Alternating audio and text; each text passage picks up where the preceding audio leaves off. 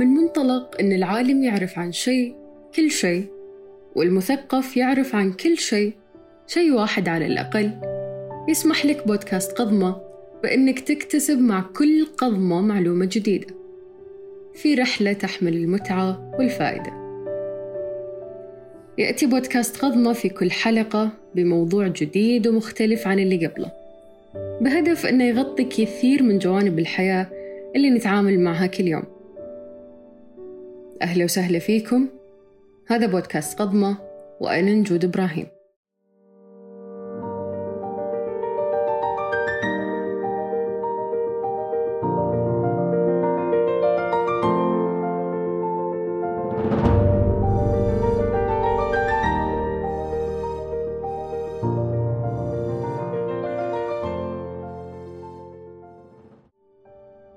كيف تعرف إيش هي نقاط قوتك؟ وكيف تعيش حياة ترتكز فيها على نقاط قوتك. يمكن من أكبر المشاكل اللي نعيشها اليوم أننا ما نعرف نقاط القوة اللي نحملها منذ الصغر. هذا الشيء اللي ما يسمح لنا أننا نستغلها لصالحنا. لذا فاكتشافها عامل مهم جدا لنجاحنا. وهذا بيكون محور حديثنا لليوم. بنعرف نقاط القوة بنشوف كيف نقدر نكتشفها ونطوعها لصالحنا وبرضه بنعرف هل بيئتنا ومجتمعنا له علاقة بنقاط الضعف والقوة عندنا؟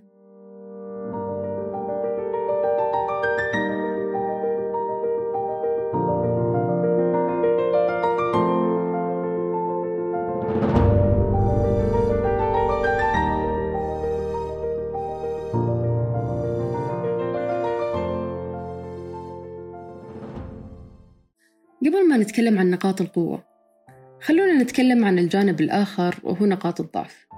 ونذكر أكثر نقطة ضعف شعبية في مجتمعاتنا الشرقية ويمكن الخليجية بشكل أكبر. وهي إننا ما نقدر نقول لا. أي نعم هذه مشكلة كبيرة. ويرجع سبب وجودها عند أغلبية مجتمعاتنا إلى كونها موروث مجتمعي اعتاد الناس عليه. من باب الفزعة والكرم وتلبية طلب أي إنسان محتاج لخدمة مهما كانت صعبة علينا أو ما تناسبنا أو بتتعدى على مصلحتنا الشخصية. والإثبات أن هذا الشيء منتشر في المجتمعات الشرقية أكثر من غيرها أن الغرب عندهم ما يسمى بالإنديفيدواليتي وهو أنهم يضعون مصلحتهم الشخصية أولا في كل أمور حياتهم.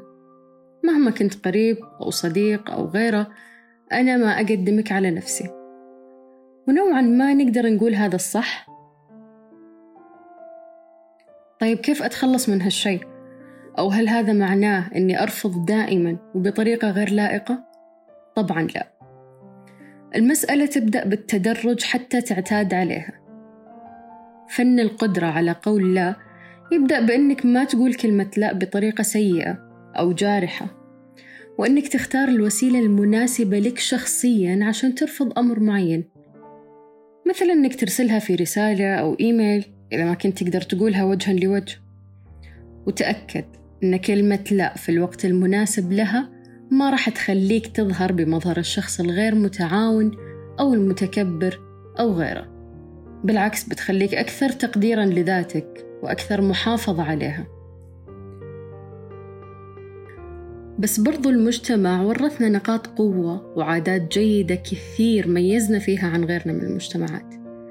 ويمكن أبرزها الشهامة والعنفوان أو زي ما نطلق عليه محليا بالفزعة والحمية. وهذه عادة متأصلة في بنية مجتمعنا يمكن خاصة في الأجيال الشابة.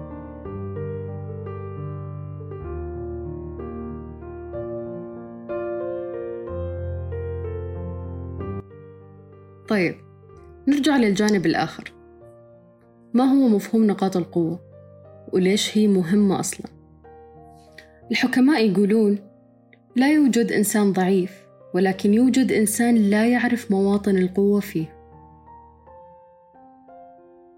الشخصية هي مجموعة من الصفات والطباع اللي يتحلى فيها الإنسان. وشخصية كل فرد فينا تتكون من يوم ولادته ومع الوقت والزمن يصير لكل فرد شخصية مستقلة ومختلفة عن غيره.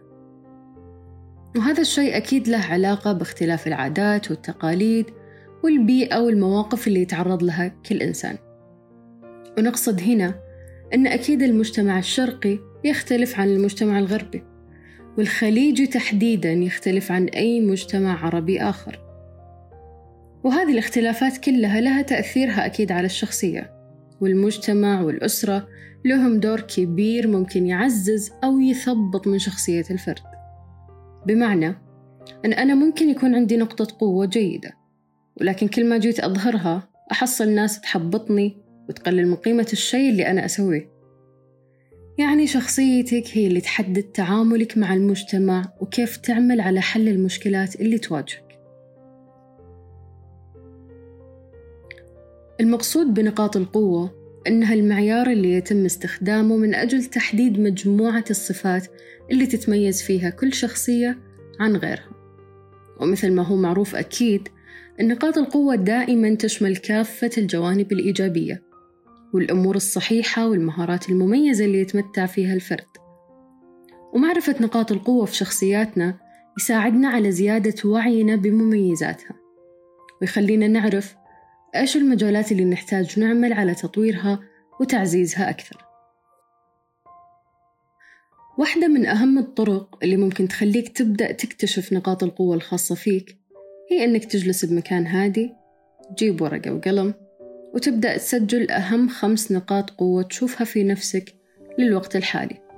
أهم الجوانب اللي تميزك عن غيرك القدرات اللي تمتلكها من صغرك وكبرت معاك الأشياء اللي تستمتع لما تمارسها الأعمال اللي أديت فيها أداء عالي ونالت استحسان الآخرين.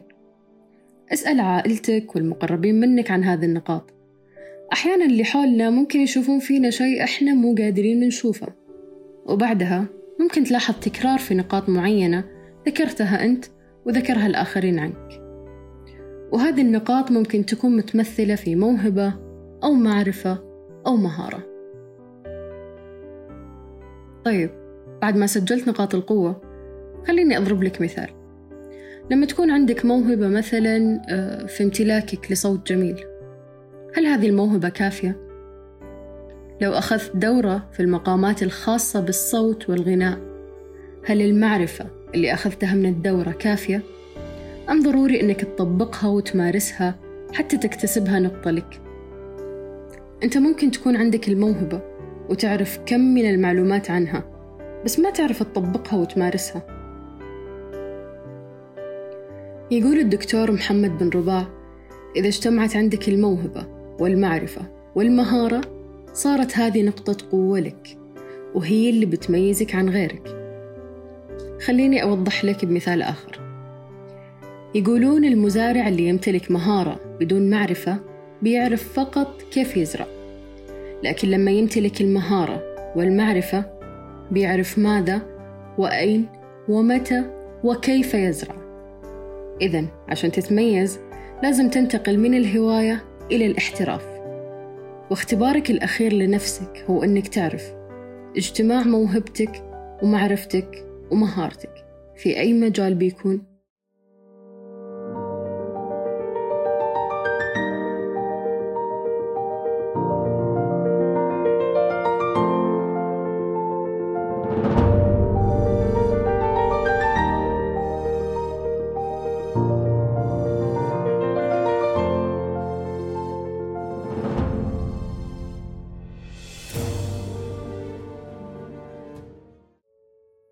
طيب الآن بعد ما عرفنا الأهمية وكيف نقدر نكتشفها.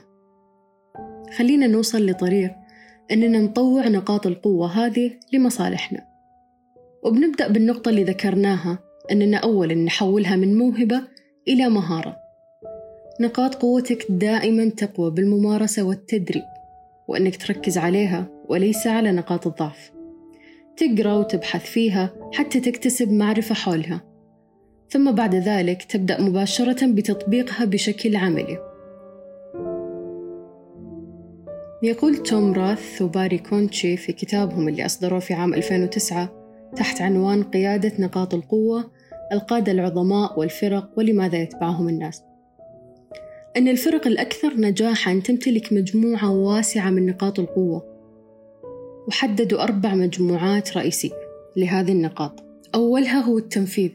وهو القدرة على إنجاز الأشياء بحيث اتسم البارعون في التنفيذ بالمهارة وفي تنظيم الأحداث والمهام والأشخاص والتحكم فيهم وأيضا بثبات آدائهم وبقوة التركيز اللي عندهم. ثاني نقطة هي التأثير وهي إنك تكون قادر على تسويق الأفكار أو المشاريع للآخرين وتأثر فيهم وتقنعهم بدعمها. الثالثة هي بناء العلاقات وهو أنك تشجع الأشخاص على العمل معا من أجل تحقيق هدف أو طموح مشترك بينهم.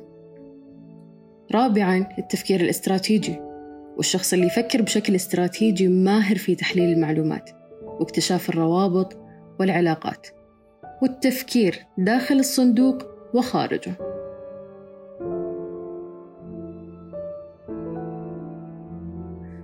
بالنهاية نرجع نقول الموهبة والمعرفة والمهارة تشكل عندك نقطة قوة.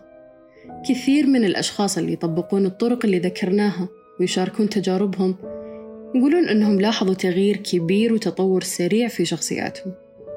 واحدة من هذه التجارب هي لفتاة تقول إنها بدأت تسجل أي إنجاز لها على ورق أي عمل تسويه وتحس إنها بذلت جهد فيه سجلته.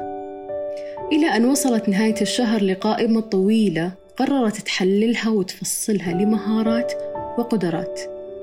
ووصلت لتكوين نقاط قوة اكتشفتها بنفسها.